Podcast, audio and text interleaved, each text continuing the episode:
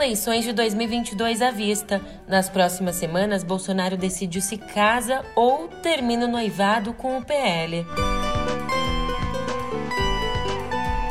Enquanto isso, ganham força os rumores sobre a união de Lula e Alckmin.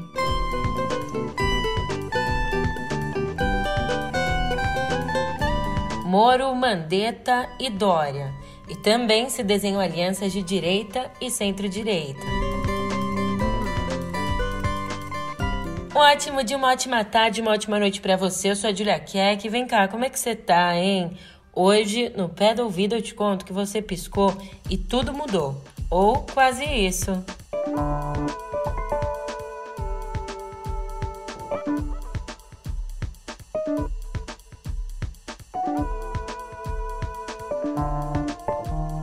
É, dada como certa na semana passada, com direito à data marcada, a filiação de Jair Bolsonaro ao PL entrou num limbo de pelo menos três semanas. Esse foi o prazo que o presidente deu para casar ou terminar o noivado com a sigla após um fim de semana de especulações, idas e vindas e até trocas de palavrões. Eu espero pouquíssimas semanas, duas, três no máximo. É casar ou desfazer o noivado. Mas acho que tem tudo para a gente casar e ser feliz. Um dos motivos do atrito é que Valdemar Costa Neto, o presidente do PL, já havia firmado um acordo para apoiar o tucano Rodrigo Garcia para o governo de São Paulo. Garcia é vice de João Dória, que disputa nas prévias do PSDB a chance de concorrer à presidência. A consulta dos tucanos acontece no próximo domingo e o resultado pode rearranjar os apoios em São Paulo. Mas esse não é o único problema. Em pelo menos cinco estados do Norte e Nordeste, sendo eles Amazonas, Ceará, Piauí, Alagoas e Pará, o PL tem alianças locais com adversários do governo, como o governador petista do Piauí, Wellington Dias.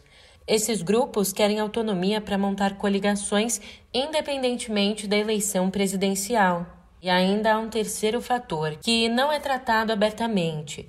Como conta Andréa Sadi, Bolsonaro pisou no freio diante da repercussão negativa da filiação ao PL entre os apoiadores, especialmente por Costa Neto ter a própria imagem associada ao mensalão do PT. Na semana passada, ao se filiar ao Podemos, o ex-ministro Sérgio Moro fez um discurso atacando duramente a corrupção, citando tanto o mensalão quanto as denúncias de rachadinhas, ao temor que a filiação ao PL dê mais munição ao ex-juiz futuro candidato.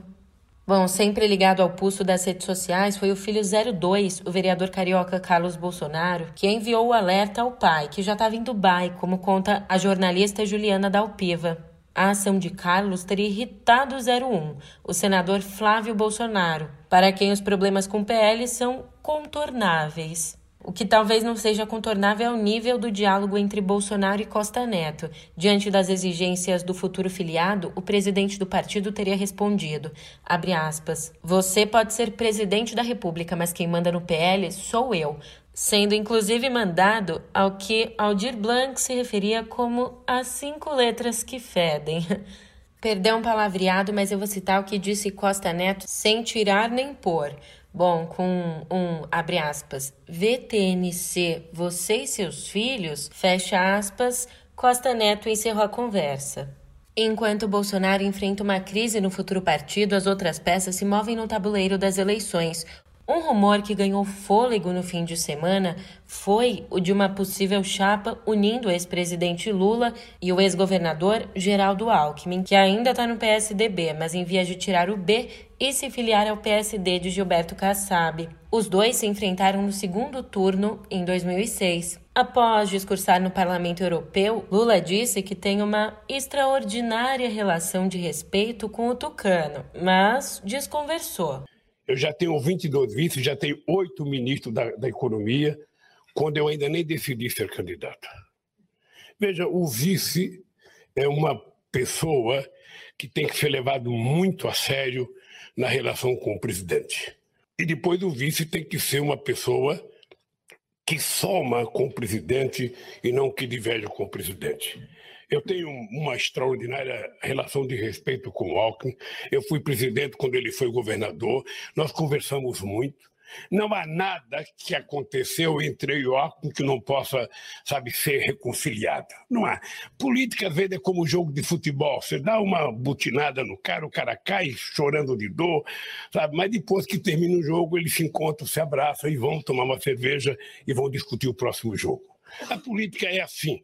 O ex-governador paulista, por sua vez, lembrou que já teve o nome especulado para o Senado e o governo estadual. Declarou-se também muito honrado com a lembrança e afirmou que Lula tem apreço pela democracia. No campo da centro-direita e direita, o objetivo é afunilar as candidaturas. Segundo Bela Megali, os ex-ministros Sérgio Moro e Luiz Henrique Mandetta e o governador João Dória teriam um pacto de apoiar o nome do trio que tiver maiores chances de chegar ao segundo turno em 2022. Eles voltam a conversar em dezembro, depois das prévias tucanas. Aliás, a consulta do PSDB continua dando dor de cabeça.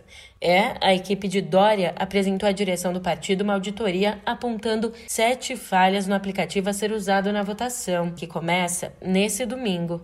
E, após Ciro Gomes retomar a pré-candidatura, a direção do PDT tenta montar uma rede de alianças locais para dar palanques ao ex-ministro. O partido tem acordos regionais que vão da centro-esquerda até a direita. Aliás, presta atenção nesse recado sobre 2022. Olá, eu sou Pedro Dória e temos mais uma edição do Ponto de Partida no ar. A eleição de 2022 já está definida? Não, não está.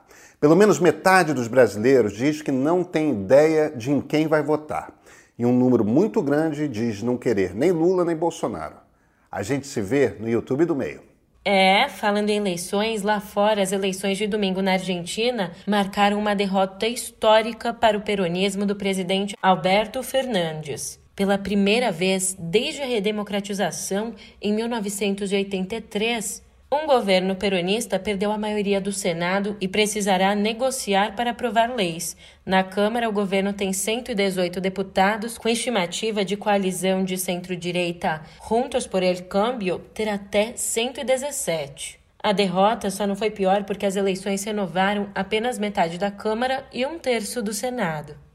Já nos Estados Unidos, o principal conselheiro de campanha de Donald Trump em 2016 e um dos gurus do clã Bolsonaro, o estrategista de extrema-direita Steve Bannon, se entregou ontem ao FBI. Everything. I want you guys to stay focused, stay on message. Remember, signal not noise. This is all noise, that's signal. Thank you very much. Are you optimistic today? A prisão foi decretada na sexta-feira após ele se recusar a depor e entregar documentos ao comitê da Câmara que investiga a invasão do Capitólio em 6 de janeiro.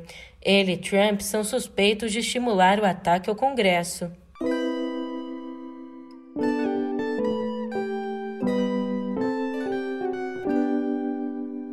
A Comissão de Educação da Câmara quer que o ministro da Educação, pastor Milton Ribeiro, explique o que o presidente Jair Bolsonaro quis dizer ao afirmar que as questões do Enem começam a ter a cara do governo. A prova acontece no próximo domingo, duas semanas após a debandada de servidores do INEP, o órgão responsável pelo exame. Vale lembrar que a debandada ocorreu em meio a acusações à direção por assédio moral, incompetência e ingerência política. Aliás, em conversa com o Fantástico, parte dos 37 servidores públicos que entregaram os cargos nessa semana detalhou tentativas de interferência no conteúdo das provas, também relatou situações de censura e intimidação e acusou o presidente do INEP de despreparo. Falando agora sobre a COP26, a conferência terminou no sábado com um relatório suavizado para agradar grandes poluidores como a China e a Índia. No relatório, há uma defesa da redução do uso de combustíveis fósseis e a promessa de 100 bilhões de dólares por ano dos países ricos até 2025 para financiar o controle de emissões. Só que os ambientalistas e especialistas estão considerando o compromisso muito pouco, muito vago e possivelmente muito tardio. E já que tocamos no assunto meio ambiente, o presidente Jair Bolsonaro mentiu em um discurso a empresários e investidores em Dubai.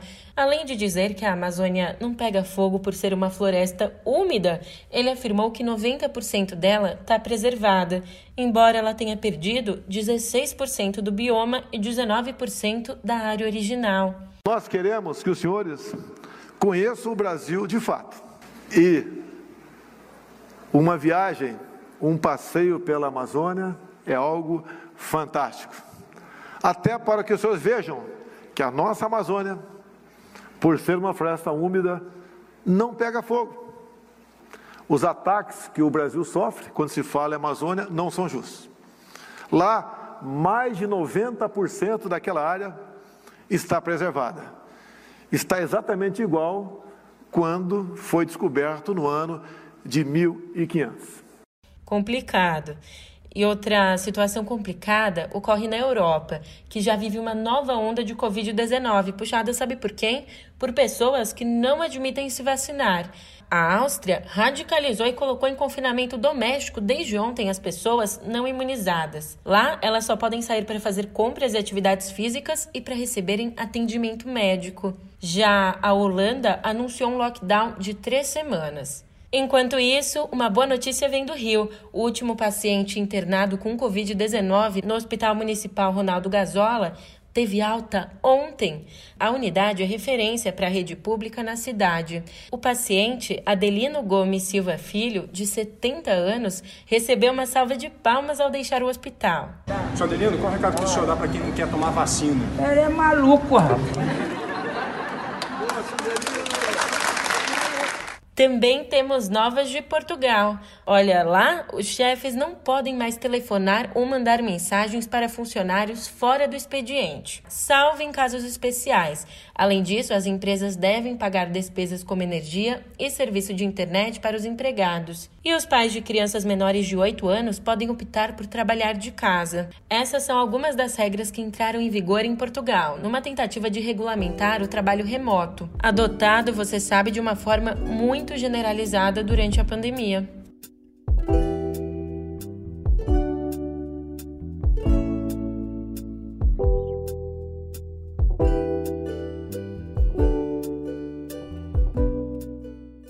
Começamos Cultura com Conceição Evaristo. Vencedora do Prêmio Jabuti de 2015, Conceição Evaristo leva para a Bienal do Livro, que começa no próximo dia 11 no Rio, uma vivência de tríplice exclusão mulher, negra e pobre. Em entrevista a Sônia Rassi, ela lembrou a frase Nossos passos vêm de longe. Ela disse, abre aspas, vem desde os navios negreiros. Conseguimos avançar, mas ainda é muito pouco. O Brasil ainda está longe de ser um país pautado na justiça e direito à vida para todos. Foi então que ela disse, mas por outro lado, em seu ofício há um certo otimismo. Ela continuou a fala dizendo que hoje, para um escritor negro médio, é menos difícil publicar, porque existem algumas editoras não negras que descobriram esse filão.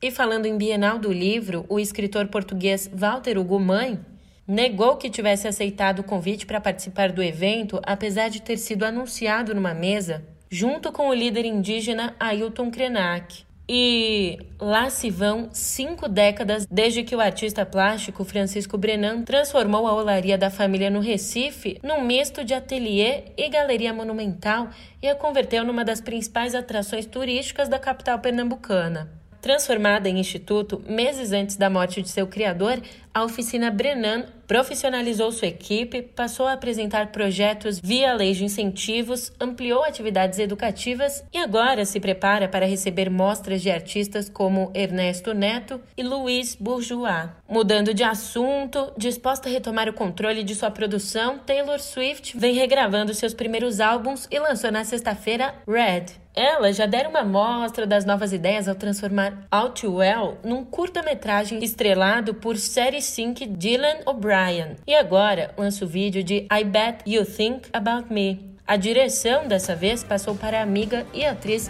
Blake Lively, que debuta na função.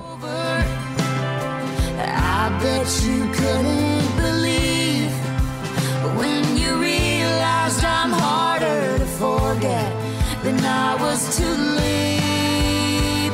And I bet you think about me.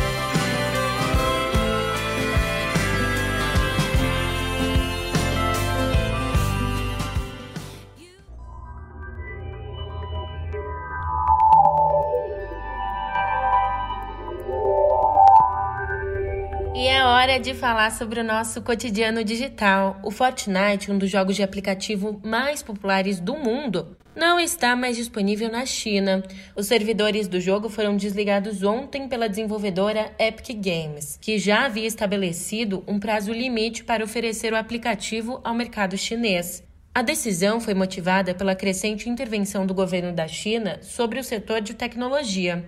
Em setembro, as autoridades do país anunciaram uma série de regras para conter o vício em jogos eletrônicos na China reduzindo o tempo que crianças e adolescentes passam online. A medida também impactou uma série de grandes empresas de tecnologia que decidiram encerrar as operações no país asiático. Aliás, já que o assunto é tecnologia, celular dobrável, robô que ajuda crianças e óculos inteligentes. Essas foram algumas das melhores invenções de 2021, de acordo com o ranking anual da revista Time. Na lista de principais inovações do mundo, a publicação destaca a nova geração de smartphones dobráveis da Samsung, o Galaxy Z Flip Fold 3, Robin the Robot, desenvolvido para ajudar crianças emocionalmente em hospitais, e óculos inteligentes com realidade aumentada.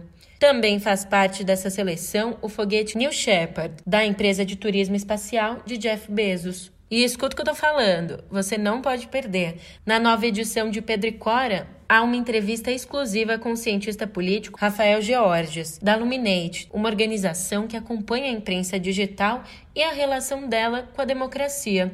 O estudo internacional Ponto de Inflexão traz descobertas sobre impacto, inovação, ameaças, modelos de negócios e equipes de veículos nativos digitais. Para assistir na íntegra, acesse Canal Meio no YouTube ou clique no link que eu deixei na descrição do nosso episódio de hoje. Falando nisso, por hoje é só, mas amanhã eu te encontro por aqui num novo episódio. Até lá!